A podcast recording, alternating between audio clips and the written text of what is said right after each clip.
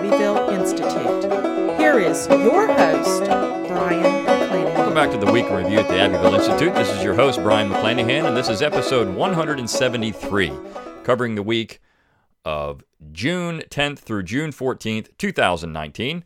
Glad to have you back in the program. Very glad to be here. Don't forget to follow us on Twitter at Abbeville Institute, like our Facebook page at Abbeville Institute, and of course, subscribe to our YouTube page at Abbeville Institute. You don't want to find all those social media buttons, just go to our webpage, abbevilleinstitute.org. You'll find all those buttons at the top of the page. You'll also find our Amazon Smile button. So if you want to help the Institute by shopping at Amazon.com, you just click on that button. We become your preferred nonprofit organization, and you throw a few pennies our way as you're shopping at Amazon.com. While you're there, give us an email address, and we'll give you a free ebook. You'll get our daily dose of Dixie Monday through Friday, and our weekly email on Saturday or Sunday. You can also support the Abbeville Institute by clicking on the button at the top of the page that says Shop uh, and you click on that, and it'll take you right out to get your Abbeville Institute apparel. You, it's all embroidered, nice stuff, so it's not going to fade in the washing machine or in the dryer. It's great stuff. Summer's coming up. We've got golf shirts, t-shirts, hats, all kinds of great stuff for that. Also, remember that we exist on your generous contributions alone. So if you want to donate to the Institute, it is tax deductible to the full extent of the law. You click on that button on the top of the page that says support. Click on that, and it'll uh, show you a donor options and we have monthly, annually, or one time donation options. So lots of ways to give to the Institute. Uh, also, remember that our summer school is coming up. July 21 through July 26, 2019. There's only a couple of week left, a couple of weeks left, I should say, to uh, get in on that. So if you want to go to the summer school, or if you want to get a scholarship, if you're a high school, under college, undergraduate, or graduate student, uh, make sure you contact Dr. Livingston because time is fast running out. So if you want to go, this is going to be a great topic, the New South and Reconstruction. So um, a lot of great speakers, a lot of great information. It's going to be well worth your time to go there. And it's at the beach, so you get a week at the beach. A lot of fun. Um, so those are all great things to do with the Institute. And of course, all the support that you give us, you know, share our information on social media, rate this podcast on Apple iTunes or uh, you know, Apple Podcasts, I guess it's called now. Um, make sure that you are uh, commenting on our material, which I am going to address in this particular podcast because we had a pretty controversial article this week on social media. Uh, but please do those things, share it around, help us explore what is true and valuable in the Southern tradition. We do appreciate your support and your contributions. All right, so let's talk about the material for the week. The Monday and Friday's piece actually bookend each other and they work well together. Um, and then we had a couple of interesting pieces uh, in the middle of the week. And so let me start with the one actually on Wednesday, and I'll get to the other two in a minute. The Wednesday piece by Walt Garlington. Um, the title of that particular piece is The GMO Threat. Now, Mr. Garlington is a well educated man. He lives in Louisiana. He is a biblical scholar, um, a real student of Southern history. He's a classical scholar. And he wrote this little piece about genetically modified organisms. And in his, in his opinion, GMOs are um, the antithesis of the Southern tradition. And his position is based on a biblical understanding of um, what happens with GMOs, where you're creating these new organisms, and he thinks that's biblically unsound, but also because he believes that these particular crops can lead to health problems down the road. Uh, that people that consume a tremendous number of GMO crops will have some issues with their health. Now, uh, this particular position is controversial. Uh, we just saw this week that the Trump administration has re- removed essentially any restrictions or oversight on GMO crops. Um, and so this is now a, a major issue. Now, the are GMOs, of course, um, unhealthy? I mean, this is uh, this is debatable. There's a lot of information on the web on the internet about this. Um, some people say they are, some people say they aren't. We do know that GMOs are primarily created uh, to avoid uh, having problems with pesticides and herbicides. So, uh, and there there is uh, there is evidence that uh, if you consume GMO soy, it's not the it's not the soy that's going to hurt you. It's all the Roundup that's been dumped on it. Uh, because it is going to be heavily, they they create this GMO soy for for Roundup use, so you can just keep dumping weed killer on it, and it doesn't really hurt the, the plant. So Garlington's position is that look, I mean, these things are they're they're the antithesis of of the Southern agrarian tradition, and uh, we shouldn't have them. I mean, we should we should try to consume products and we should get we should avoid industrial farms and these type of things that are creating this this type of environment. So this is a really interesting topic and a lot of people were upset about this. In fact some people said that they, they couldn't believe that the institute would publish something like this. Well why not? Um, there is one point to make about this and so I think that people conflate sometimes a GMO, the people that are against GMOs, or at least they look at these people and they say, well, these are people that are these uh, left wing greens, right? They're the left wing environmentalists uh, that are out there trying to run around and tell us, you know, that we can't have plastic straws and things like that. Uh, that's not what Garlington is saying. And there is a difference between Southern agrarianism and Southern environmentalism, and say this uh, environmentalism that's been created by reading Thoreau's Walden or uh, the, the 1960s hippie movement, which created some agrarians. Um, Wendell Berry is different from the leftist agrarians. The, the Southerners, the 12 Southerners really take my stand, are different than the, than the leftist agrarians. And I think Garlington is coming from that position. Um, and, and his agrarianism is based on a biblical understanding of being good stewards of the environment. His concern, of course, with GMOs is that they're not they're not good for the environment. They're not good for people. They're not good for the environment. They're just not good overall. And so, therefore, perhaps we should reconsider GMOs. Now, he does use some language where people took offense. He said, "Well, you know, it's poison." Uh, he called them poison, um, essentially, and people got very upset with this. Um, so I would say that when you look at this particular article, uh, he's not advocating any type of federal oversight of these things or to have the federal government. He's saying, look, people should just choose not to use them. People should choose not to consume GMOs. Uh, and we should really look at trying to curtail the industrial farm, have small farmers, have people go out and not use these type of products uh, because they can be dangerous to health and the well-being of the Southern people. So his position is very much pro-Southern. Uh, but people took this the, the wrong way, and I think that that's unfortunate. You know, when you have a diverse group of opinions, which we publish a lot of at the Institute, not everyone agrees on everything at the Institute all the time. I mean, this is, we're, we're a group of scholars, over 200 uh, scholars, and other people that uh, that publish that write for us and, and ask to be published. And so um, we have a diverse group of opinions. But the most important thing is that uh, the position that Garlington is in. He is a Southerner first and foremost. He is a proud Southerner. He uh, just doesn't agree with industrial farming. He doesn't agree with, with genetically modified organisms. And he gives some very good, I think, valid reasons why he doesn't, which is why we chose to publish the article. So uh, it, it led to conversation, it led to debate. Uh, it also led to people saying they would never support the Institute again. I don't know why. Uh, because we published something you don't agree with? That's just in many ways silly.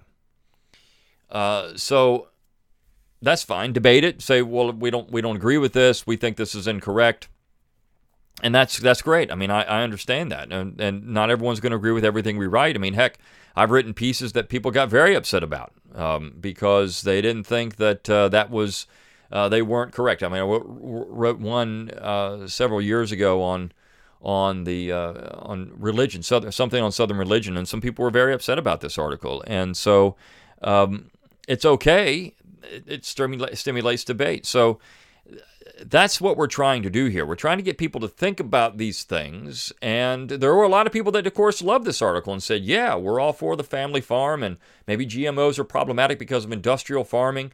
Um, but to take as, and the studies that have been done to say they're safe, as one poster pointed out on on uh, Facebook. That's true. I mean, these these studies are often being uh, produced by the companies that make the GMOs. Of course, they're going to say they're safe. I mean, Monsanto is one of the largest GMO producing corporations in the world.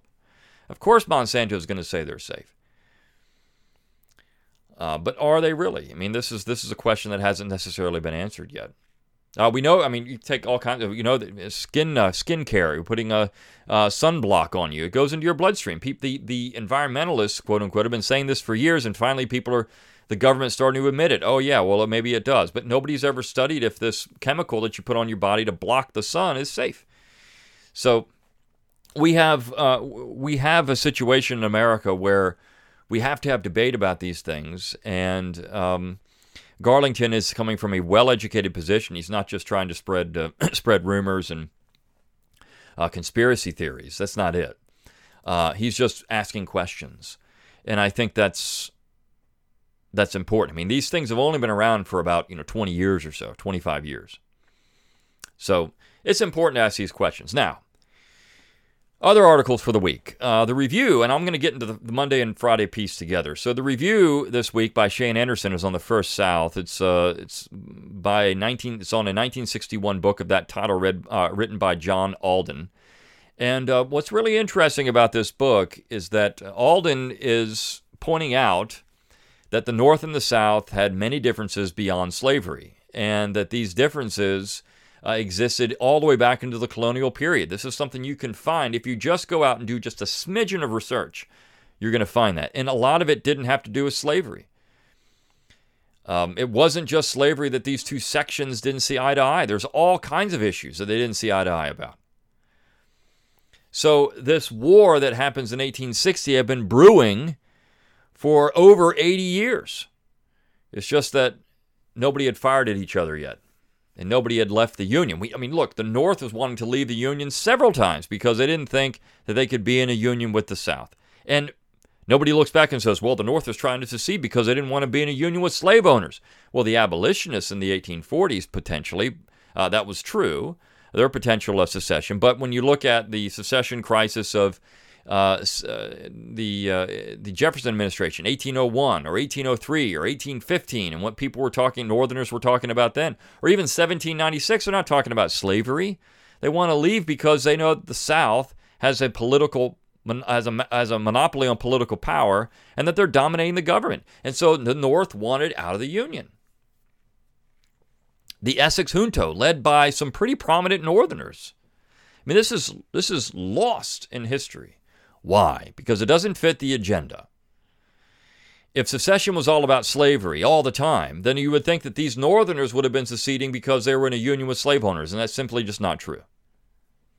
They wanted out because they didn't want to be in union with Southerners anymore who had different views on political economy and society. Uh, and it just wasn't working for them. This is exactly what the South was saying in 1860 and 61. It just wasn't working for them. So I think it's very important to understand the long view of secession and decentralization and the North South conflict in American history. The long view, not just 1860 or 1859 or even 1850 to 1860. And even then, when people say, well, the war was all about slavery, well, why slavery? Why was it all? I mean, what is this slavery issue? Was the war really about slavery? Or, I mean, could you say secession was about slavery? But why slavery was secession? I mean, Southerners recognized and they actually admitted that they most of them knew. They, they might have rhetorically, to, to rile up the masses, would say the North is coming for our, coming for the slaves in the South, and this did happen. I mean, there's no doubt about it. But they understood that the general government couldn't, couldn't abolish slavery in the South. And Lincoln even knew that. He said, Look, I'm not going to touch slavery in the South. The issue is the Western territories. So, what this came down to is about 50 slaves in the Southwest.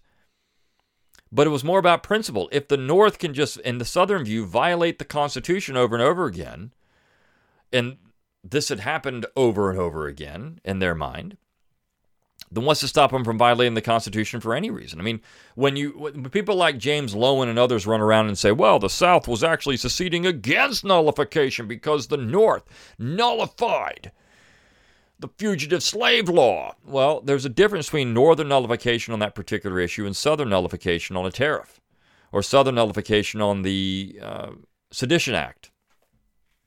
What was the difference? The fugitive slave law is in the Constitution. The tariff is questionable as to what kind of tariff we can have, and certainly the Sedition Act, when Jefferson and Madison wrote the Virginia and Kentucky resolutions, um, the Sedition Act is clearly a violation of, of Amendment 1 of the U.S. Constitution, if not Amendment 10. So when you nullify the fugitive slave law, though, you're nullifying what's in the Constitution. Now, we can quibble with, well, I mean, uh, what parts of that did they nullify? Was there something that was actually abusive in that law? But regardless, uh, it's not like uh, the the uh, the issue of free of free speech or free press or uh, a type of tariff Um, this is something entirely different.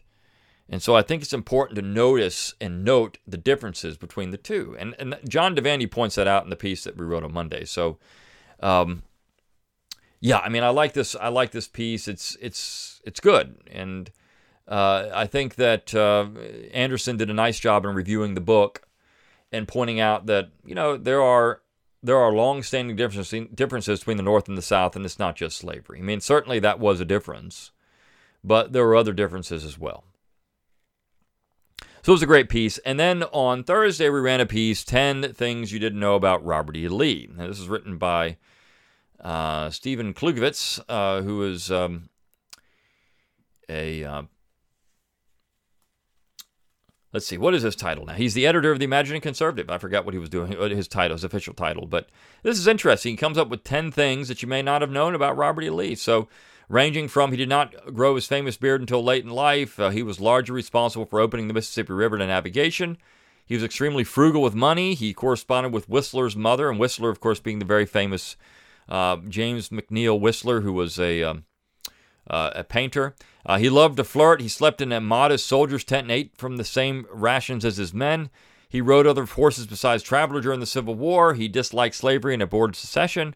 And finally, uh, I'm sorry, he met with Ulysses S. Grant a second time at Appomattox after the famous surrender, and he turned down many lucrative business offers after the war ended. Now, some of these things are, are pretty well known, but if you're maybe you don't know these things. So I like this. You know, the Imaginative Conservative, Conservative, which is a great uh, online uh, website. They've got uh, very sympathetic people that run that. And so if you're interested in reading articles that don't just deal with the South, and this piece actually came from their website. If they don't just deal with the South and you want to look at some other things, you know, American uh, ideas, American politics, Imaginative Conservative is a good place to go and read. Um, so this is a great. I mean, look, anytime we can promote Lee, anytime we can say that Lee is a great American and we should admire Robert E. Lee, and these are good things about Lee, we're going to do that. Uh, Robert E. Lee should be universally admired. It doesn't matter who you're talking about. I mean, he he was. Uh, and is as as important, or at least in terms of stature, as George Washington. They were cut from the same cloth. So if we're going to tear down Lee, then we should tear down George Washington without without any question. And of course, some people openly admit that. That's the next goal. But uh, Lee was a, a great American, and I call him an American hero in my uh, politically incorrect guide to the founding fathers. So um, it's well worth our time to read more about Robert E. Lee. Now let's talk about that Devanny piece and the last piece, which is Democracy versus Aristocracy in 1830 in Virginia. Now, a lot of people don't know about this Virginia Constitutional Convention of 1830. Uh, it was, in many ways, one of the most important political events in the history of the United States. The list of people that attended that convention as delegates would make uh, most people uh, just stand back in awe of who was there.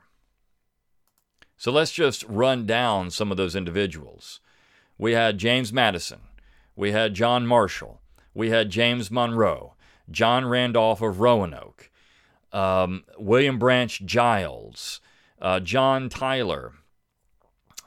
Uh, let's see, who are some of the others? I'm trying to think off top of my head. Um, uh, uh Philip Pendleton Barbour was there. Um, uh, uh, uh I can't think. Uh, uh, uh, Abel Upshur was there. Um, so you had some of the most important senator, uh, important statesmen, I should say, uh, in the history of that particular state, but also in the history of the United States. Uh, and so many of these people that were at this convention had roles in the general government and the state government, but this was a, a cast of characters that you just, I mean, there, there's nothing that matched it uh, senators from the state, representatives from the state, people that who were presidents of the United States, people that were, uh, of course, um, future members of Congress or uh, people that um, were important in, in federal politics. I mean, this really was one of the most important collections of statesmen that we've ever had in the United States. I mean, I think in some ways even surpassed the Philadelphia Convention. But one of the major issues was, of course, suffrage. Who was going to be able to vote? And you had, this is often cast as these uh, diehard, old money, pro slavery individuals from the Tidewater region against the backwoods Democrats of the, of the West. Uh, but really, the questions that were being raised here, the most one of the most important ones, is: Is democracy even a good system at all? Uh, is democracy anything that we should champion or at least celebrate, or for for its sake alone? And uh, Charles uh, Sydnor, in his book American Revolutionaries in the Making, brought up the fact that Virginia, anti-democratic Virginia, had more liberty than more democratic South Carolina. And that's because when you put democracy in action, what happens is the more people vote, the more problems you create. Because the guy, let's say, you know, has a small homestead, he doesn't like what his neighbor's doing, so he agitates for something. And that agitation will then produce legislation. And perhaps this agitation is something that's going to lessen civil liberties. The more people involved in the process, the fewer civil liberties you're going to have. This has been documented. So uh, the the question is now you can say, well, but what about monarchy? You don't have civil liberties in monarchy, and you got all these tyrants and t- totalitarian governments. Uh, oftentimes, these things were championed as democratic. I mean, Hitler didn't come to power by fiat; he came to power through a vote. Uh, the Weimar Republic was very democratic. So it's it's interesting that this particular convention uh, you know, Thomas Jefferson Randolph was uh, uh, one of the delegates, and you had all kinds of issues here. Um, you know, slavery was one of them; it was on the table as well. But um, it's um, just an interesting group of people, and I think that uh, we we often don't uh, look at this particular event enough. I mean, October 29 to January 1830. Um, just to, and I, just pulled up something here, but um, uh, included three presidents, seven U.S. senators, 15 U.S. representatives, and four governors. You also had uh, the sitting Chief Justice and John Marshall. You had other like Philip Pendleton Barbour, who became a justice on the on the federal bench. So just a number of really important individuals, plus you know, Secretary of State, uh, Secretary of the Navy. I mean, just important people at this particular um, at this particular event. So, but this question of democracy is is not one that we are comfortable addressing, but um, as has been addressed recently, you know, the, the left now has made democracy this this word democracy part of their of their uh, religious canon, so to speak. I mean, this is it's it's about democracy and not it, democracy for democracy's sake. Is democracy always in the best interest of good government? This is a very important question to ask, and this question was asked at this particular convention as well.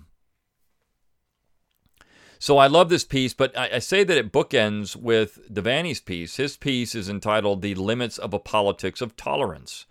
It gets into this idea of, well, I mean, what does federalism really do? Um, and is democracy always in the best interest of the Union? He begins his piece by saying, Secession, nullification, and interposition, like the poor, we shall ha- always have with us. These are as American, indeed more American, than apple pie and baseball. Our new federal union outlined in the Constitution written at the Philadelphia Convention and ratified by the independent states and the, their separate conventions was barely out of the gate before the first constitutional crisis hit in 1794. And he, he has a laundry list of things that these states and the people of these states debated. And so I, he brings up some things, you know, modern secessionist movements. All these things are important. Um, he says at the end of this particular piece, in a more tolerant age, a South Carolina lawmaker speaking to a friend from Pennsylvania summed up the new constituted order framed at Philadelphia and ratified by the states. You took us with our African slaves, we took you with your Quakers.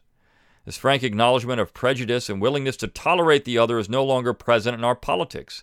The Anti Federalists at the Massachusetts Ratification Convention put forward as one of their chief arguments against ratification the observation that the interests of the different states are too dissimilar to allow for a perpetual union. This Southern Anti Federalist agrees with their assessment, but in a union we are. The question going forward into time is not if the Union should be preserved, but can we bring about its end in a peaceful, fair, and orderly fashion? To not do so courts disaster. The deep state is already at war with itself, and it does not take a great deal of insight, no matter one's political inclinations, to see the drift toward civil war in the United States. The question is how may the old principle of 98 keep us from tumbling into the abyss? So, when he brings up something like medical marijuana, you know, Southerners don't blink an eye when other states want to not do this. I mean, okay, yeah, you do what you want in your states, but then why is it the North always has to impose its will on the South? Uh, we mentioned this with the uh, Calexit movement. There's nothing. I mean, Southerners aren't blinking an eye at Calexit. Okay, yeah, California, you want to leave, leave. We'll help you uh, get out the door, right? Because Southerners are committed to that particular principle not just for themselves, but for anyone else too. Now we know that, and there was always questions about this in the antebellum period when the North wanted to secede. Southerners didn't always support it, but on the other hand, when Thomas Jefferson said, "Look, we can just we can let them err in their own way," um, so I think that what we have in America today, some of these issues that were alive in 1829, that were alive in 18, uh, 1832, that were alive in 1794, that were alive in 1787, these issues are still around. There's a reason why a man, a conservative like Robert E. Lee, would side with Virginia because of people in place, even though he was against secession, even though he was against nullification a conservative like Lee, whose father was Washington's right hand man, could side with secession because it was deeper than just the issue of slavery. Lee was never a de jure slave owner, and yet he could support Southern secession because it was based on the principles of 76. There's a reason why Alden can write a book on the first South and point out the differences between North and South in the colonial period that had nothing to do with slavery because we know they were all there. And there's a reason why someone like Walt Garlington can publish or write an article entitled The GMO Threat and think about these things because what we have now is the centralization not only of political power, but also economic power, agricultural power, it's bigger and bigger. And what is the expense? What at the expense of what? What does it harm? What does it hurt? And of course, the answer is the individual, the states themselves, the people of the states, small communities. These are the things that we talk about constantly at the Institute. The agrarian tradition is about regionalism. And certainly you can say, well, men like Taylor of Caroline and others were interested in scientific agriculture. There's no doubt about it, and trying to figure out better ways to produce crops. And so we could have that debate.